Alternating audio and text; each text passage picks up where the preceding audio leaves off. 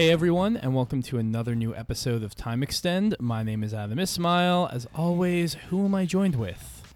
Brendan Norrison, and today we've got another new episode of Time Extend for you, and it's also of the featured variety, as we'll be looking at some 7 out of 10 racers today, finally. But before we actually get into that, we have an exciting announcement. Isn't that the case, Adam? Right, yeah. So um, it's been a dream of this podcast to uh, basically just just get Sega to notice us in some shape or form. I mean, that kind of happened with the whole uh, with the whole Sonic Team Racing. Uh, I don't know partnership. Well, they're not really a partnership. Basically, they sent us a code, and we were just like, "Yeah, we take that." Um, but but yeah, so that is now leading to a chance where Brendan, you are going to get to go to Sega's office in the UK and stream some games. Is that right? Yep, that's the case. Um, we've been contacted. Um, we, we get the chance to go to a Sega office, which is absolutely uh, wild, really. And as you say, yeah, we're going to be playing some old Sega racing games on stream, uh, primarily Virtua Racing, with uh, some others maybe thrown in there. But it's something to look out for on the 18th of October uh, at 6 pm BST, I believe we'll be kicking off at. But it's going to be an exciting time and a good chance for Time Extend to kind of do something a bit different, I suppose, because it's always something we've kind of discussed internally about what can we do with the brand and what kind of content would people enjoy. And I don't think it gets more on brand than literally going to a Sega office to play old racing games. Yeah, I've said before we're as much of a Sega podcast as we are a, racing game podcast at heart. So, um, yeah, it is it is really exciting for me. I'm jealous that I'm not going to be able to, to get to go, but it, it's it's exciting to see this podcast, uh, you know, actually going to you know Sega and and uh, playing a bunch of games we really like. I mean, I think right now uh, we're talking about Virtua Racing, obviously, since that's the most uh, uh, the most recent release that they have that also obviously syncs up perfectly with what we love, but uh, maybe you guys will even stream some Daytona. So yeah, it's uh, super exciting, and of course the dream is that you know the stream is going to absolutely explode. It's going to get millions and millions of views, and that's going to convince Sega to uh, remaster Scud Race and make a Sega Rally 4 and all sorts of other great stuff, which is definitely going to happen. Um, I feel I have a good feeling about that we we have her in now. Sega Sega are letting us into their offices, so this is where um, I, I plant the source code for a full Scud Race remaster that I've been working on, despite not being a very good coder whatsoever. Um, and then they find it, and it's like, oh, we better send this to Sega Japan. They get a hold of it, and it's like, well, we might as well bring it out. We might as well play the sorry, pay the ridiculous licensing fees that are probably involved. And then yeah, Time Extend presents Scud Race HD gets released on the Nintendo eShop. I'm pretty sure that's how it will go down. Probably, and then they'll even be like, "Well, while we're at it, we may as well make another system because this game is so good. It can't live on on third party hardware." So, so yeah. But uh, yeah, so lots of exciting things going on with that. Uh, I'm really, uh, I'll be really pleased to watch you uh, and whoever it's going to be at Sega. I think that's still up in the air, but uh, watch you guys stream some some really cool racing games, and and I hope that everyone listening will also tune in. Uh, but we'll we'll remind you, you know, when the time comes, obviously, because everything can always change last minute. So. so with that out of the way, we can get on to today's topic, which is one we've talked about and teased for a while uh, as it always is on Time Extend. We're always talking about things and then not really coming through until like three to six months later. Um, but it's seven out of ten racers, uh, and Ooh. I find this to be a, a, funny topic because when I thought long and hard about it uh, in the run in the run up to this show, I realized that most racing games are probably seven out of ten. yeah, I, I would totally agree with that. To be honest, I mean we love them all pretty much, um, especially V Rally. um, and yeah, I think when it comes to racing games, there's this massive selection of titles that for a lot of people will just be a typical racing game, but there's always going to be that one niche fan that loves this particular title. And this is why we decided to make this series because there's just so many games that will probably resonate with a very select few people. But trying to understand why that is is actually part of the fun.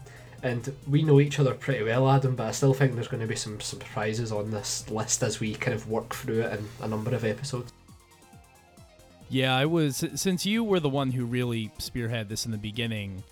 I came to you with a couple of my you know selections and my feelings and and I was like, yeah, but I, I don't know. These might not really fit the theme of what, because I really wasn't sure what you meant, just like average racing games in general, or sort of the good games, or like did they all have to be like copying a certain theme? And you just said the more obscure, the better.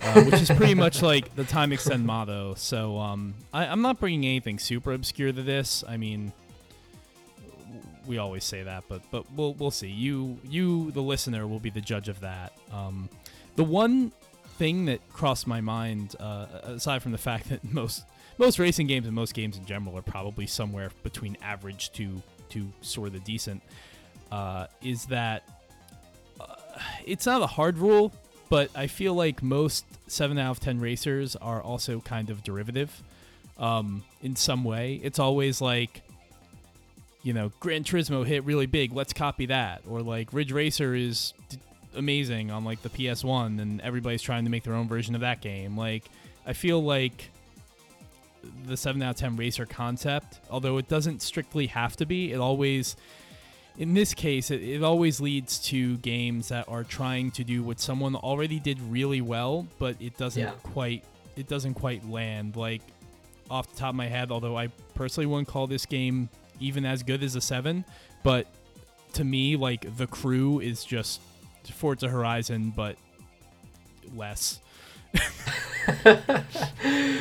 Yeah, and I guess that's the kind of the, the difficult part is seeing what makes a game, well, just for this example, like the crew special. It's not something that we can quite fathom, but there's going to be someone out there that does think that it offers something pretty unique. Um, and yeah, I think that's where the discussions are going to go here. It's going to be a case of introducing a game, making it sound as pretty um, standard as possible, and then through much digging, actually identifying why people might resonate with it so much. Yeah, so we've outlined the concept pretty well, so I think it's about time we can get into our first pick. And this will uh, probably be an ongoing series because there are so many games we could talk about here. But uh, Brendan, why why don't you kick us off with your first seven out of ten racer? Sure, no pressure at all then. Um, we did say that some of these have the chance to be obscure, and the purpose is, not to identify the ones who are just a lesser Gran Turismo or a lesser Horizon. And therefore, the first ever 7 out of 10 racer we'll be discussing on the pod is Race Driver Create and Race, otherwise known as DTM Race Driver Free in Germany and V8 Supercars Free in Australia. Was it called that uh, in the U.S.? It might have just been like race. Uh, actually, you're probably right. I feel like did I have this game? I can't even remember. I might have played this game. I mean, if if you had a DS and played a racing game, it was probably some form of Create and Race. I'm um, looking this up right now. um, yeah, I don't know. I feel like it wasn't called Create and Race in the U.S., but it, it had a different title, but I can't find it. But anyway, you continue. yeah, so Race Driver Create and Race. Effectively, this was a racing game that was published by Codemasters and developed by Firebrand Games, who I found out actually started off their operations in Glasgow, which is like 10 minutes up the road from me. So, a little bit of of trivia there. Effectively, this game was uh, a kind of a TOCA Race Driver light in the sense that you had loads of touring cars, loads of worldwide tracks, but it was on the DS and therefore you need a gimmick because that's how the DS worked at the time. What could the what could a racing game use on the Nintendo DS to make it stand out from the crowd? And what we actually get is something that's incredibly interesting for its time period and aged absolutely horribly. It's a track creator and livery creator that is entirely controlled by the touchscreen. You won't be surprised to hear, Adam. Yeah, so uh, while you were introducing the game, I did I did look it up, and it was called Create and Race in the U.S. Um, and I did that means that I did play it. I think I got confused with the with the grid port on the DS. I never played, but yeah. Um, now I've jogged my memory, this game is it, it was cool at the time when 3D polygonal racing games didn't really happen on handhelds. Uh, I mean, you know, the PSP was out for a little bit at this point. The DS was obviously out for a little bit, but it was still kind of a novel concept. And the DS kind of always uh, benefited from the surprise of a game that actually ran well on it because and that's not to say there are a lot of great games on the DS and and uh, I know it's your it's your favorite console but when it comes to like games that like push the 3D angle like you know the the DS could like rudimentarily do 3D like somewhere between the Sega Saturn and the PlayStation. So the strongest games on that console to me are, are not the ones that tried to emulate anything you were playing at home. But this is of course a TOCA race driver game, so it's trying to be a racing sim on the DS, which is not interesting. Al- al- always, always going to be going against you. I mean, obviously, it's not it's not a very punishing simulator, and it's not even really a simulator by anyone's standards today. But um, just the fact that you were driving all sorts of different disciplines like you would normally in the race driver game. Uh, you know, D- I do remember driving the DTM uh, Audi A4, and you could have a little bit of fun with this game. Uh, but the main appeal for me, and I think for a lot of people, was the ability to make your own tracks, which was also quite limited. Because I remember, I don't think you could really do much in the way of like elevation, but they did give you all of these building blocks that you could use, um, which I think was was how I spent most of my time uh, playing this game. Yeah, and I think that's what most people actually used it for as well. Uh, I think it was a novel concept at the time because it was doing something that wasn't actually that frequent, to be honest, um, even on home console. Um, the, the ability to create your tracks in such, um, well, not detail from an environmental standpoint, but from the track design elements, it was something that allowed um, you a greater level of control and an, an interface that was probably perfectly suited to it and I, f- I think that that's why it deserves calling out. Yeah, it's. I mean, it was using the DS um, in in the best way possible, which is you know game a game that has a touchscreen or that can use a stylus as a kind of tool for you to create things. Um, leveraging that touchscreen on the bottom, which like no racing game would ordinarily be able to do. I mean, I think normally that was probably just like a track map when you were actually playing the game, but um, you know, you, you would get the most out of it by being able to build your own tracks. But the thing is, like, it, it is a racing game, so what what you want it to be good at is the driving, and you know, you're you're playing a very uh, limited 3D polygonal racer with relatively sort of real kind of feeling physics for the time, but on the Yeah. D-pad with buttons and no analog, like it's you're you're never gonna get very far. Although I do think that it's funny that you look through the years and Codemasters has always been that company that seems to be interested in bringing its uh, you know more refined, more um, more involved racers to Nintendo's handhelds. They just did it with Grid Autosport, um, which I think is probably the best uh, the best shot they've ever had at it, the best time Yeah. they've ever done it. Um, of course, Feral led the way on on that, uh, and this was Firebrand, who I do remember. I think they they're behind Real Racing uh, on phones and the whole Real Racing series. I think EA owns them now. Yeah. So um, they're they're very Codemasters is very good at finding these astute kind of mobile focused developers uh, to to port these games in ways that make the most of the handheld experience. Um, and and create and race, I think all told, it's it's the best that they could have done at the time on that hardware. It's just you know what what do you expect? It's it's running on a DS. exactly, and I mean the, the game also included uh, Wi-Fi enabled play as well, so you could even do online racing on your custom tracks as well if you were hosting the lobby. Um, it had full friend support and stuff, which is like if we're talking about Grid Autosport right now, it doesn't include any form of uh, online multiplayer, but Create and Race had it at launch, which is worth pointing out and praising because of that. So I mean, if you really wanted to play a racing game on the Nintendo DS, for quite some time outside of Mario Kart, Create and Race was really your only decent option because Namco managed to absolutely um, muck up the um, Ridge Racer DS port that they put out initially. Um, Ooh, yeah. with- yeah, it still boggles my mind how that turned out so poorly. Um, and there, there just wasn't really that many options. The, the urban asphalt games were there, but it was very much a mobile gaming experience at the time. Didn't suit a console at all.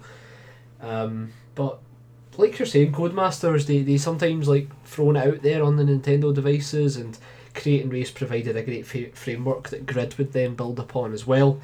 And that is also very much a 7 out of 10 racer, to, to be clear. It's not as if any of these were incredible because at the end of the day, the limitations of the hardware and the control uh, options available to the player mean that you're spending a lot of time creating tracks, but in reality, you're probably not spending that amount of time driving on them, funnily enough. Yeah, uh, I I think of Create and Race the same way I think of The Sims when I played The Sims when I was younger, and basically I really enjoyed building houses and designing houses and like furnishing my my homes with like different you know pieces of IKEA furniture and whatnot. But I did not actually enjoy controlling. Uh, you know my Sims, or I really I didn't give I didn't give a crap about their lives or anything like that. I just Yeah. use it as like an architecture simulator. So that's more or less the way I feel about uh, Race Driver and Create and Race. But you know, still still fun for its time. Given the choice, I'd rather play the uh, the PSP port of Race Driver 2. I think, which was actually pretty pretty feature complete from what I remember. It was literally Race Driver 2, but on your PSP. Which is vastly superior, of course. Yeah, yeah. So I think that's pretty much all you can say about Race Driver Create and Race. So I'll just uh, I'll just go into my game, and that would be Top Gear Rally uh, on the N64. Which Brendan, uh, you never had an N64, right? So I don't know how much experience. No, I didn't. No. Yeah. Yeah, so it's really just gonna be me talking about Top Gear Rally and you trying to imagine what that feels like. Although if you uh, if you watch YouTube videos of the game, you can you can pretty much get a good understanding of the issues that I'm gonna bring up. But um, but Top Gear Rally is is interesting because it was kind of billed as I it wasn't a launch title for N64, but I think it came out very close to launch, and it was kind of billed as Nintendo's answer to Sega Rally, which like Nintendo didn't make it. It was it was Boss Game Studios and Kemco Publishing because Kemco Top Gear is kind of like Kemco's uh, franchise, and Boss Yeah. Game Studios would do a lot of. They're, they're such an interesting uh, developer because we we talked about them a little bit on unreleased games because they had a project for the Xbox, uh, the original Xbox that never came out. Um, but they became like a racing studio. Uh, I don't really know. I mean, they don't exist anymore, but like in their day, they, they became a racing studio. But weirdly enough, they were focusing all of their efforts pretty much on the N64. Uh, and it's a good thing they did because they were the only developer at the time that was that cared at all about that platform. I mean, they had um, they had this. Uh, I don't think they did Top Gear Overdrive. Uh, I think that was a different studio. Um, Twisted Edge Snowboarding, which is a snowboarding game, but still you did a lot of racing in it. So there was that. And uh, World Driver Championship, I think, is the one that most people would know. And uh, definitely a, a pretty good approximation of Gran Turismo on the N64 uh, with more of a motorsports vibe. And actually a pretty decent game all around. It came out at the end of the system's life cycle, so it was. Uh, Yeah. it was pretty refined for an N64 game. Top Gear Rally, though, um, it's it's not very refined. In fact, I would describe it as like the complete opposite of being refined because it's it's one of those games that y- you look at and I think at the time too, it was very much regarded as like amazing from a technical standpoint because they touted the fact that they had weather on every track in different times of day and they touted the damage model and they touted the suspension and the physics model which was very advanced for its time. But it was kind of like this sort of like to play the physics were extremely hyperactive uh, where you know you would just like slightly turn the wheel and all of a sudden you'd see your car like bouncing you know up and down as the tires stayed firmly planted to the ground Uh, there's the suspension in this game, like for all these cars, it, it just feels like jelly. It just feels like the car is just like this this amorphous mass that's just like sliding around while the wheels stay firmly planted on the road. And it's there's no racing game I've ever played that feels quite like it. Uh, I, I, think it's safe to say it's kind of like broken to drive because uh, very quickly you realize that you can wall ride in every track on this game and lose no speed when you do so. Oh, wow. So um, yeah, the collision detection's wonky. Uh, it has a lot of issues, but it's a kind of game that I think if you never played it and you looked at it, maybe if you didn't have an N64 at the time and you looked at it, you were just like, ugh, I wish like, you know, the PlayStation or Saturn could do that. But I think if you actually, you know, gave it a go, you you were, you would have been pleasantly uh, surprised at how average the game ended up being. I'm watching a video of it now, funnily enough, while you're describing it, and the, the jelly comparison is bang on. It's so weird. And the thing is, I love this game. I, I think what we're going to to touch on a lot in these discussions about 7 out of 10 racers is that we probably liked them a lot at the time, but they've aged horribly. And when I was a kid, Yeah. I thought this game was amazing. I like. I didn't really care about damage. Like I thought it was cool the cars got beat up, but if you look at the damage model too, that's also very like it's it's ambitious for the time. But I mean, the cars. i- i- If you remember GT5's early damage model and how like you would hit a wall and the sheet metal on your on your car, you know, basically like your bumpers would almost look like they've melted. It was like a direct like whatever the force was to the impact like it was it wasn't like you were dealing with metal hitting metal you were dealing with like metal Yeah. hitting like polycarbonate or something like that and these cars would deform in really odd and gross ways and lots of like weird clipping errors would occur and that's basically how the damage works in this game too um but at the time, I guess because it was trying to do so many different things, and because the N64 also didn't have a lot of racing games, of course, at this time might have been like the game, the system's only racing game that was a Mario Kart 64. Um, at the time, I liked it.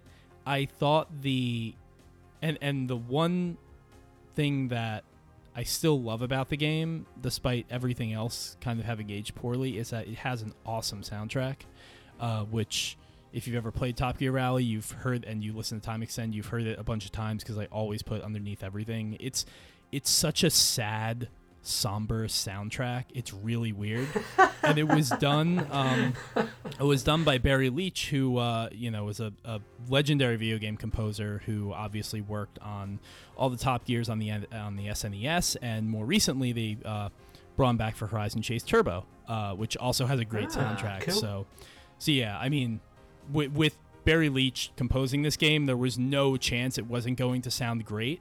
Uh, the funny thing is, he actually looks back on the soundtrack as as pretty poor because um, Ah, they made him use I think to fit on the N64 cartridge, which is always an issue with the N64 multimedia. Uh, they made him use like 8-bit samples, so it's like it it's it doesn't sound as like fake and silly as MIDI instruments do. Instead, it sounds really compressed and dirty and like uh, staticky. It's it's actually really weird. Like the first time when you're playing on on the TV, you know, on the N64 in 1997, you probably wouldn't have noticed it. But like when I got some, was able to get my hands on some like you know MP3s of of these songs and like listen to them in in isolation. It's amazing how like just like messy they sound because because of the compression they had to use. So funnily enough, a problem with the DS as well. So Oh, similar yeah. to Create and Race in that regard. Yeah, no, absolutely, and yeah, and I think that's a way that these games are quite similar. Is that you know they are doing the absolute most that they can uh, on limited hardware, and and in doing some research for this, I, I came across a couple a couple things to call out that I thought were interesting. I mean, th- this one really threw me for a loop, and it continues that time extend tradition of like unfairly i mean we're being unfair when we do this but calling out like ign and GameSpot reviews from like 15 20 years ago for, for like praising games that we don't like which yeah we're, we're kind of dirtbags for doing it but it's sort of the fun especially when you read quotes It's on funny. especially when you read quotes on ign like the sega rally killer has arrived um Oh, because man. that's that's what they thought Top Gear Rally was. um, and I actually remember getting.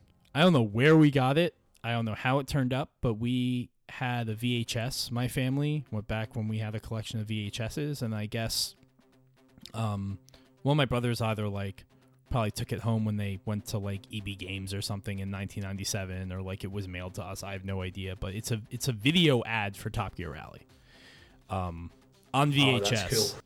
Yeah, you can actually find it on YouTube. It's it's super super cheesy uh, as you'd expect, but um, yeah, this game did did have some muscle behind it. I think in terms of marketing because Nintendo knew that it was one of the only games that they would have on their system that would like outwardly appeal to more mature gamers. You know, that wasn't uh, just like an all inclusive Mario or, or something like that. Um, it was like this in GoldenEye, I feel like, and and maybe one or two other games. But uh, I also found um, there. i- I, I was uh, digging around, and on the Beyond 3D forums, I found this thread, uh, and there was this user there who who talked a lot about the game. This I think this thread was from probably like three or four years ago, but apparently he worked on the game and uh, shed a lot of light on the fact that you know the physics are are wonky because they developed the engine extremely late Always a good idea.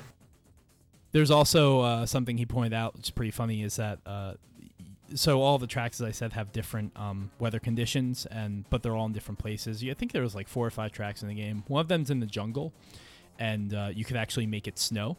And when I was a kid, I ne- like this. I didn't think this was weird at all. I was like, yeah, I don't know, it could snow in the jungle. I have no idea. I'm like six or seven years old. That sounds right to me. Um, but yeah, that was just uh, an artist apparently volunteered to do it uh, as a joke, and then it just became a thing, and that's why it can snow in the jungle in Top Gear Rally. Fair enough.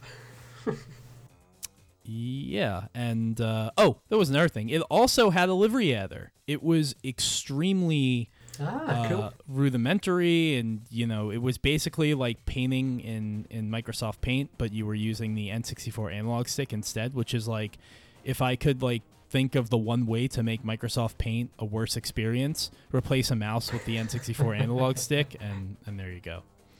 So. That's pretty much all I have to say on Top Gear Rally. Um, I know it was just basically a wall of me talking, but now I've uh, got a few questions.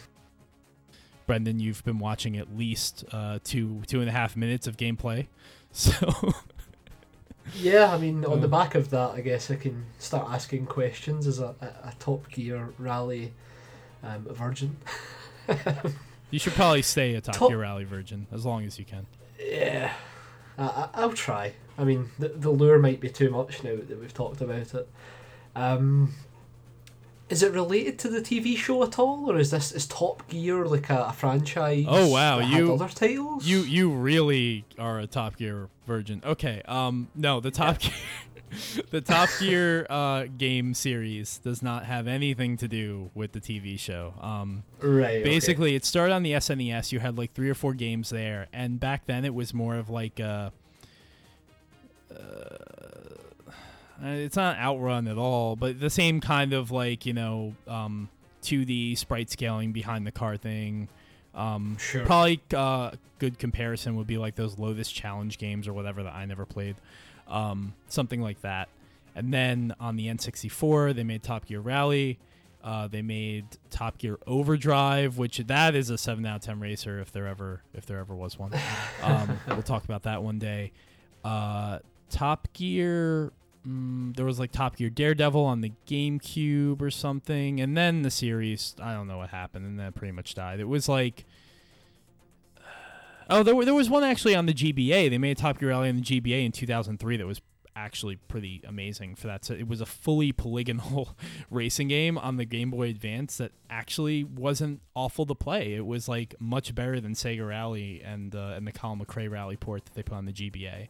So it's had a very weird history, but but yeah, there's there's no relationship to the TV show at all.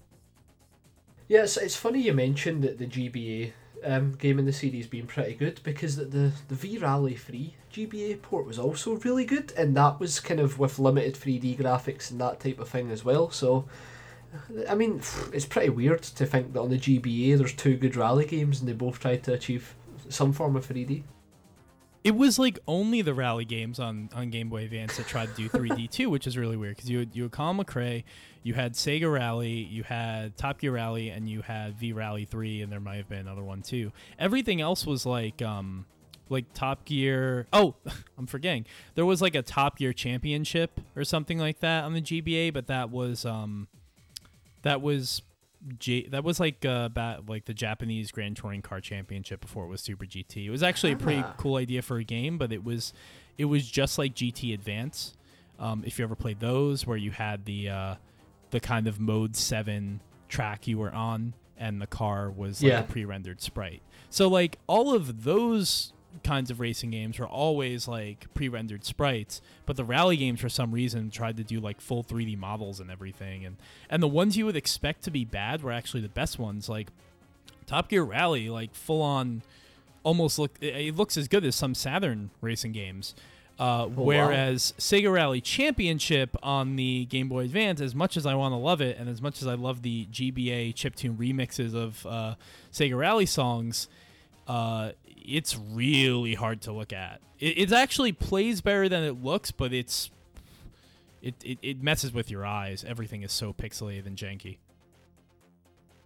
Yeah, you've got to wonder why the developers kind of went down that route of trying to make 3D games in the GBA as well, especially in Rally, where it is a pretty uh, murky display at most times because it's just mud and dirt and kind of pale grass. like it's not exactly perfect for standing out on such a small screen either. Um, but to bring it back to Top Gear Rally, one of the things that I've noticed, and I'm curious to hear your thoughts on this one, is that there seems to be some really strange shortcuts on like every track, and it isn't like maybe cutting say half a second off a lap time. There's like genuine different routes that can be taken on the tracks. Was that something that you felt was pretty cool at the time, or did it not really impact the gameplay that much? No, that was that was actually one of the best aspects of the game because the tracks were pretty well designed, and the thing about Top Gear Rally is that there was, as far as I can remember, somebody might tell me I'm wrong, um, which is fine, but I don't remember there being any difference between going on different surface types in that game. So it wasn't so much like, oh, like the tarmac section is longer, but you know, I could I could save time if I go in the mud, but the mud's slower. Like that may have been a factor, but I the physics are just so generally weird and like ridiculous that like any surface you're on felt like you were like in space like it didn't matter so um, um yeah but that said like there were really weird shortcuts and there were a lot of shortcuts that like i never discovered until years of playing the game um the last track you unlock uh which is the strip mine is like full like the whole thing is full of shortcuts and there's there's a lot of verticality in those shortcuts and a lot of like crazy jumps to the point where like that track which is like the only one that like is kind of a secret in the game uh Sure. ends up feeling like a, a track from san francisco rush because of like how often you're in the air and just like underground and it's pretty nuts and like it shows off the fact that from a technical perspective, like the N64 was really good at throwing a lot of polygons at you really quickly. Uh, not so much with like textures or physics or anything like that, but it was it was very good with like just bombarding you with just 3D action, and this game does that well. Uh, it's just that now that you know 3D games are we've had 20 years of them, it, it doesn't it doesn't feel as refined. Yeah, no, that's interesting. It's just it was one of the things that immediately stood out to me because especially around about that time period for reasonably realistic racing games, um, even the rally ones, you were very rarely allowed way way off the beaten track. Um, the the closest example to this one, in maybe a future seven out of ten racer I would discuss, was Total Driving. Uh, Total Driving on the PlayStation One. It did have a different name. We've discussed this before in the US. I can't remember what it was called. But that was another game where there was loads of weird shortcuts, and if you took certain shortcuts, it would tr- like transport you to a different version of the same track, and loads of weird shit like that. Um, but yeah, no, that, that looked really cool. And to be honest, I think I'll um, find a, a way, a method. I'm not sure how, of uh, playing this game without using a Nintendo 64. Yeah, if only there was some way to play an N64 game without an actual system. That's you, you got me We there. keep saying this, man. yeah, yeah. we keep saying this, and we never discover a method, or do we? I guess that's the big question. yeah, it's, it's fully impossible. Um, N64, as I've discovered, not uh, not as a not as much of a cakewalk to emulate as I thought it would be. Like, Ah. because I was playing this and I was playing uh, Multi Racing Championship, which is a game I will also probably talk about in the series one day. Uh, and there Yeah. were weird bugs uh, all around, and I was, you know, my PC is, I mean, any PC could probably has the power to emulate an N64 game, but I think just like um, the quality of the software that's out there isn't very consistent or reliable. And I was trying Project 64 and I was trying Mupen, and like they they were both good in about 75% of the way and then would have different bugs in either case so. Uh but yeah obviously don't do that because it's illegal um yeah. Yeah, don't, don't you dare do that, and don't you dare tell anyone that you heard it from Time Extended. everything everything i just told you was actually when i said i did it it was actually my friend who did it. So so we're we're good. We can uh we can move on from that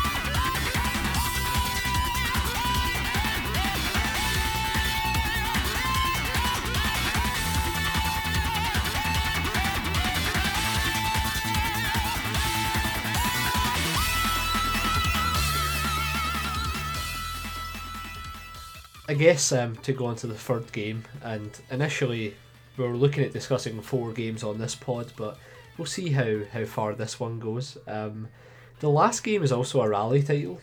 Um, Peter won't be too surprised to hear that, given how we always always end up discussing these types of game. Um, and it's actually from my favourite series, which is a, it's a bit of a it's a bit of a, a kind of heartbreak to bring up in a seven out of ten racers podcast but it's Sega Rally free, and it's specifically free. This doesn't include Revo, and it it does include online arcade, I suppose, because it's technically the same game. Um, but yeah, Sega Rally free. Before I go off on my mini rant slash praise, uh, Adam, much experience with the, the arcade game? No, because I live in a country called the United States, which uh, doesn't like arcades and much so likes racing. So, um, no, I played this game exactly one time uh, at the Dave and Buster's in the middle of Pennsylvania, and uh, my experience with it was so incredibly brief that like I I played it. I mean, I probably put like 20 minutes into it because no one was there, but even then, it was so brief that like I just thought it was Revo on at 60 frames per second and in an arcade cabinet. Um, and back then, Sega used Sega's uh, arcade board was basically an Xbox 360, so I didn't think that there Yeah. was any real difference between the games. But um, time extend. no, I think you've referenced years- that before. yeah. time extend over the last two years, uh, Brendan, you have um, you know exposed me to this this mad theory that they're actually very different, um, which I'm still not totally convinced of. But this is this is your Ah. chance to prove prove it to me again. So um, I could just play my um, five-hour rant that I pre-recorded beforehand because, of course, that exists. Uh, it doesn't, but it should. About why they aren't the same game, but um, I'll, I'll try and give a, a brief version of why they differ. Um, Sega Rally 3 and Revo were both developed in tandem. That much is true. However, Revo was trying to capture a new generation of Sega Rally fans and also bring in those who love the series by doing so create a pretty complex handling engine that could take advantage of the kind of numerous control options and time people would spend playing the game. So Revo actually has a lot more complex physics from my perspective when it comes to um, drifting the cars and navigating the tracks, especially with the um, live terrain that they put in the game. Um, something that is ultimately underutilized, let's be honest, because of the free lap races. Um, but in Sega Rally 3, the idea was to create a super challenge, that's what the code name was, version of Sega Rally Revo, one that could be played in a similar method to the two games that came before it, could look very impressive, and quite notably have WRC licensing as well, which is something I'll get back to. And effectively, Sega Rally 3 takes a slightly different approach to Revo in the sense that, yeah, when it when it comes to the actual cars themselves, they might handle similarly, but the real difference is very similar to um, if you if you played a lot of Mario Kart Wii. Um, the drifting mechanics can be manual or automatic, and in manual, that's where you would play Mario Kart normally by jumping into the drift, getting a boost, and then going on your way. And in automatic, the car would just kind of automatically kind of go to its side, like watching an episode of Initial D or something. Um, and Sega Rally 3 very much falls into that ball camp. It sort of removes the, the skill and complexity of drifting round corners for tracks that were made, well, not made for Revo, but they definitely, Revo takes better advantage of them. And overall, because of that core element of the Sega Rally Revo engine being um, simplified almost, it's just a bit of a different experience and it doesn't quite feel that the Sega Rally games before it. It doesn't feel like Revo because of the simplified drifting. And as a result, you get a very nice, tidy looking Sega Rally game with really a really cool car list, um, nice visuals. But it just, it just feels like it's missing something, and I think that's because I played the absolute shout of Revo. So by the time I got the chance to play Sega Rally 3, I think that my judgment was al- almost already clouded. And yeah, it's it's a strange situation. If they had made Sega Rally 3 with Revo's, you know, the same Revo core handling, uh, w- would that be your favorite Sega Rally game? Because I, I that's kind of the sense that I'm getting. Like you, you put that game in arcade, you make it 60 frames per second, you have the WRC license. Um, I guess you know 1995 is untouchable, but I feel like that Yeah. might be your favorite racing game ever if that's actually what happened. Well, I mean, it's a great question as well because one of the other core elements that the arcade game brings back is the arcade style gameplay because Championship. it's one of the, yeah. the sticking points. Yeah, championship mode exactly. It was missing from Revo, which was a shame, and yeah, I have I have wondered at times how interested I would have been if they had made either a Sega Rally 3 with Revo's handling or in Revo made a separate championship mode that kind of combined the mini tracks in the game to offer a similar arcade experience. I think there's a lot of potential there on both sides. And it would have been up there, like 95 is untouchable because it's fucking 95. Like the, the PS2 version, especially the Arcade Perfect port, is one of the best racing games ever made, full stop. Um, but yeah, Sega Rally 3 just feels like a missed opportunity to me because, like you said, it, it ran like an absolute dream. It was incredibly pretty and probably the last um, Sega racing game in arcades in the modern era that I can say I've actually enjoyed quite a bit.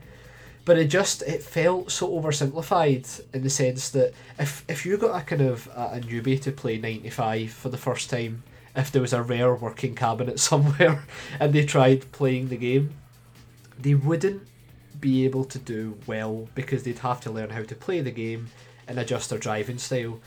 But in Sega Rally 3, I, I wasn't a good uh, test basically um, because even though they changed the the handling from Revolt was still similar enough that I could do well. But I was with a few friends, and when they played it right away, they, got to the final track as if it was nothing. And without going full elitist, the whole point about Sega Rally is that it keeps that longevity because it always keeps you trying to improve your times and more importantly just finish the damn race. Sega Rally 2 is a game I've played a lot of and yeah, as you know Adam, because we discussed it funnily enough earlier this year, it was the first time I'd, I, I hadn't beat the entire game really until earlier this year, despite playing the shit out of it, because it is such a difficult game to master. Whereas Sega Rally 3 just feels like um, babies for Sega Rally almost. It just doesn't it doesn't have that kick that keeps you coming back for more. And I mean, I, I can't speak for you, Adam, but I'm guessing the fact you only had a brief interaction with it hasn't ever been viewed as a problem for you. Like even though it's a Sega racing game, I'm guessing you've never had a second thought about, oh, I would like to play Sega Rally 3 again because it just isn't that memorable, unfortunately.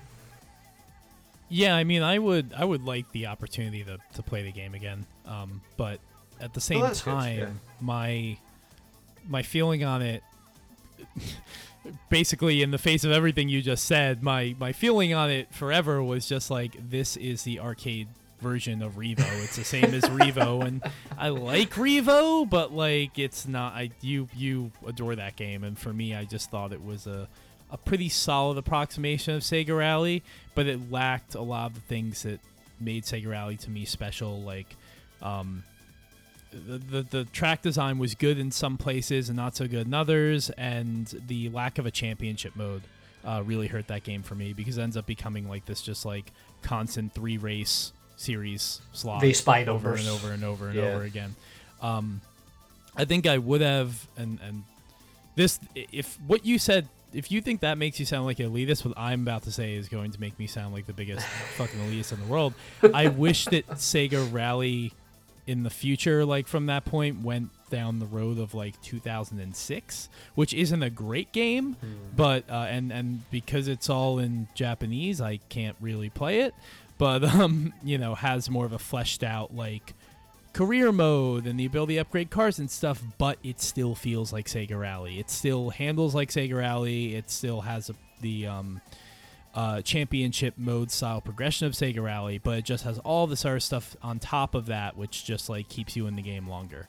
Um, yeah, I mean, I and the funny thing is, like, I bought online arcade too, but I think online arcade came out like almost like two years after Revo yeah, it did. was quite some time. So It was a shadow drop pretty much as well. Nobody was expecting that to get a release. It was Yeah. a, a bit surprising. So by the time Online Arcade came out and I played it, I had forgotten how Revo handled. So I was like, oh, all they did was they just made the chase cam static. Because that was the the chase cam I will always remember in Revo just like it flew around like the car would like you could do 360s and the camera wouldn't move. Whereas like in online arcade and in SR3 the camera is fixed to the back of the car. It's locked. You can't like it's it always it's like yeah. more of like a Gran Turismo 4 kind of chase cam compared to the really loose and drifty one that's uh, in Revo um, so that's all I thought they changed and then also you have the tracks from uh, from Sega Rally 3. It really, really bothered me that they couldn't extend that WRC license with those uh, th- 2008 WRC Oh, cars to online arcade. Honestly, if they had done that, you're, you're gonna hate me for saying this, but I care so much about like the WRC license and those cars that that game would probably be. I'd ha- I'd take that over Revo. Like in maybe not today, knowing what I know now, but totally. If in 2009, if they ported SR3 with those cars to Xbox Live, I would never touch Revo again and perfectly be happy with it. Ugh. no, honestly, I mean, it's it's why Sega Rally 3 is on this list. I, I don't think it's a bad game. I think it's far from a bad game. I, I always play it if I see a machine. Like, I need to. If I see a Sega Rally 3 machine, I will play it as a matter of principle. Um, I still love it. Uh, I played online arcade to death. I think I had like a top five worldwide time in championship mode for quite some amount of time in the game's life although there wasn't really that many players on the leaderboard. um, but the, the, a few points on what you've said there. You were saying if they had maintained the WRC license and brought that to online arcade, it would have put it right up there for you. And I guess for me, like, I'm always of a why not both mindset in the way that Sega Rally 3 had versions of the tracks that were in Revo but um, expanded. They were slightly different they they had like kind of extra sections, so to speak, so that when you were playing it in the arcade, it wasn't like a one minute lap time, but more like one minute and a half. And for the longest time in Revo, I really wanted those tracks to come over as DLC, and I also really wanted the WRC license to come to Revo in the form of DLC as well.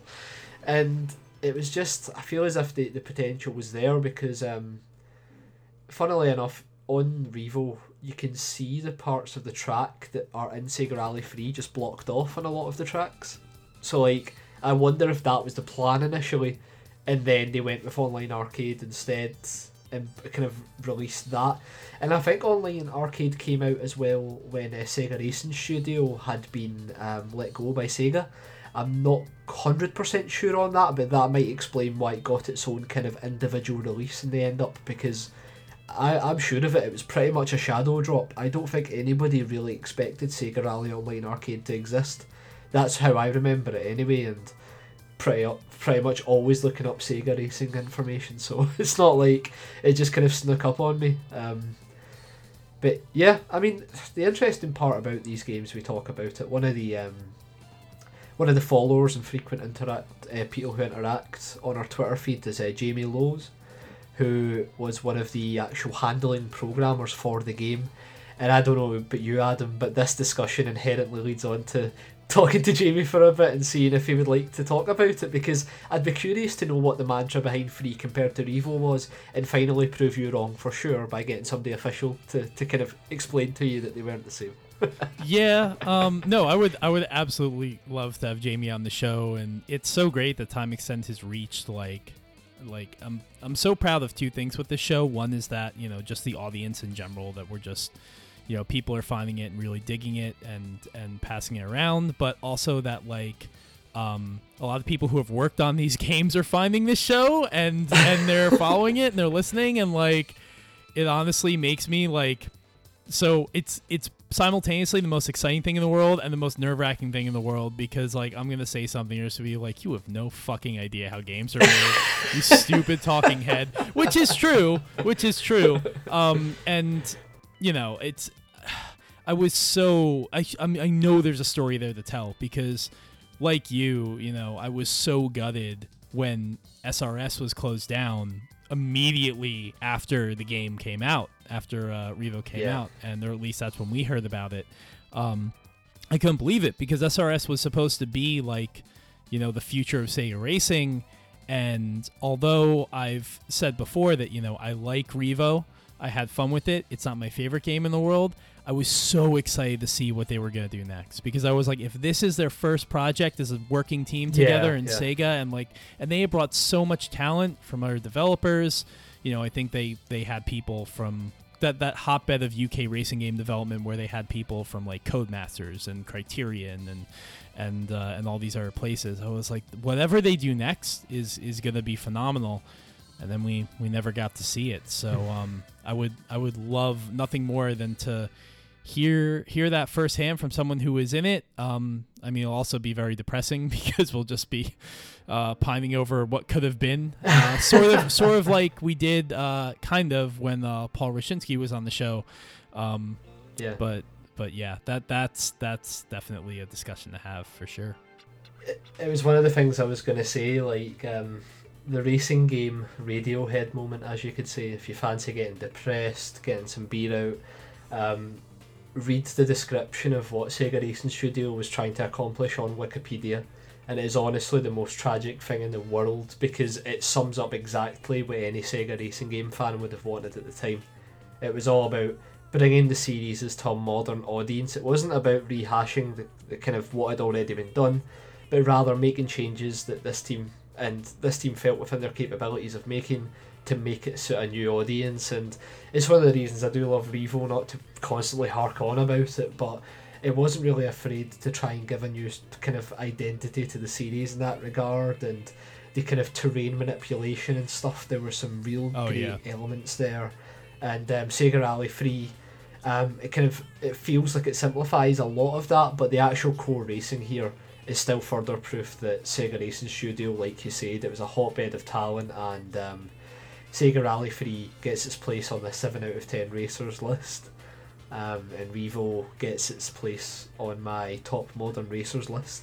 Um, but what these guys could have accomplished with some more years under their belt or a bit more funding as well um, is something we'll never know, but it's it's still worth bringing up these games where possible, and that's why I felt Free fitted the bill for seven out of ten racers so much. It's it's a fun racer, Um, one of the last great modern racers before we started getting those stupid one pedal fucking raw thrill games. Ports from iOS and Android, yeah. oh god, yeah, Flappy Bird arcade machines, Yeah. all that shit. Like Sega Rally 3 is probably one of the last proper arcade games, funnily enough. Well, it's like you, you look at Daytona Championship USA, and like, I know that there were whatever small team was responsible for that game. I think there were some holdovers for like Sega Amusements has some people from SRS. Maybe I I don't exactly know. I think there may have been a little bit of crossover there uh, in terms of people worked on it, but clearly, like you know, the Sega Amusements team trying to make a new Daytona USA. I mean, you look at all the content that's recycled in that game, and it's clear they they didn't really have a budget. They didn't really have anything to work with, and they were very limited. And they didn't have any input from really anyone on the original team to really say like, "Hey, you should do this or not that." So it literally Yeah. ends up looking. I've never played the game still. I'd I'd love to give it a shot one day, but it ends up looking like an Unreal Engine reskin of Daytona One, um, which isn't I know there are reasons why that happened, but you know it's not really what anyone wanted. I mean, Sega Rally Revo, uh, and Sega Rally Three were legitimately new games that that carried over nothing but were inspired by everything that had come before. I got Sega Rally Revo the same day that I got PGR Four. That was like the best day of my life. It's like two of these, like a new Sega Rally for the first time in like ten years, and PGR Four which is probably like my favorite in the series. Like both dropping on the same day or like the same week. Oh my god, memories. Yeah, I, I think um, I, I had a pretty similar experience in the sense that I got um, Sega Rally Revo with my PlayStation 3 um, like on Christmas Day. So it was the first game I played on PlayStation 3. Obviously holds a nice place in my heart because of that. I always remember it as well, funnily enough, because like my, my kind of best friend just lives up the road from me. And like for like a few years on Christmas Day, like he would just come down to the house for like twenty minutes, like, oh shit, what'd you get? Did like what did you get for Christmas? And I always remember like we played Sega Rally Revo split screen and we're just blown away by like how great it looked on the PlayStation Three. And then uh, the next day went to the shop and bought Ridge Racer Seven. So it was like those two like kind of arcade racing games that you just wouldn't be able to get a year or so after launch now in consoles. I don't think like that kind of caliber of pure arcade racing. So even even the PlayStation Three era now seems like such a long time ago, which is pretty wild. Yeah, is it possible to get um like a PC code for Revo in the same way that you have gotten PC codes for Grid and and whatnot? Uh, so Was that game even on PC? I have no uh, idea. Yeah, it's on it's on PC. Um, I I do have a copy. Mhm. Um, sixty frames per second, four K, brilliant uh, mods that people have made. But the way I had to go about it was sourcing a hard copy of the PC game Ooh, and then yeah, uh, kind of work. using that. Yeah, so using the CD. yeah, exactly. So, um, no, I don't think it was ever available on storefronts, unfortunately, which makes it an absolute bastard to replay. right on that Um, cusp of like that that cutoff when games were exclusively physical Yeah. and, and then would a matter of digital. months, Yeah. I think we're talking about Yeah. here, unfortunately. Um, and then online arcade was never actually brought to anything but the PS3 and 360, I think. So you can't play Sega Rally 3 um, either um, through codes or anything like that. So it's it's an unfortunate situation. You are making me want to go out and get a copy of Revo and play it on the PS3 because um, I have for a 360 and I sold my 360 and got rid of all the games. That's like it was honestly one of the stupidest things I've ever done because like in doing so I also lost uh, on uh, Outrun Online Arcade, uh, which is in my opinion probably the definitive Outrun Ah, Outrun 2 experience yeah. because it's the only one that was ever like in HD. Um, but Bloody hell, what a game that was. yeah, yeah. I just like I was so.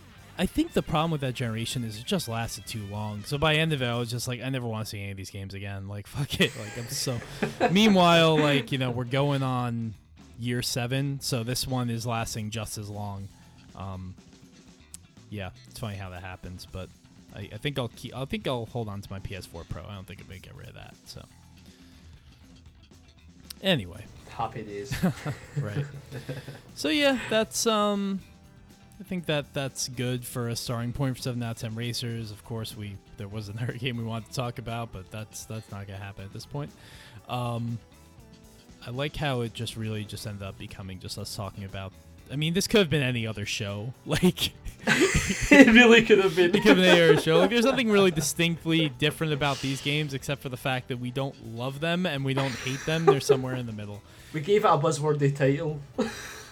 Yeah. So this has been Time Extend. Uh, haven't plugged stuff in a while, so in case you're looking out for ways to find us, we are Time underscore Extend on Twitter. I think we're a similar thing on Instagram, though I don't think we've really done anything on Instagram for a while, so don't. That that's a work in progress. Um, um, Brendan, as you mentioned, uh, it's October 18th, right? That you were going to go to Sega, so we'll, we'll be following up with details on that. If you want to follow along Brendan's uh, Sega stream on Twitter, uh, go go check that out. And uh, I am Pioneer Spine on Twitter. You you are what are you? You change like every every three or four months. so so right now I'm at Juice Box, and that's box but an A um, before the O. oh, sorry, after the O, after the O. So um, yeah, but you can find it on Time Extends bio. That's probably the Right. easiest way of finding Yeah, it. that's true. I don't I don't even know why I bothered, but but yeah, thanks for listening, and we will see y'all again soon. Cheers, guys.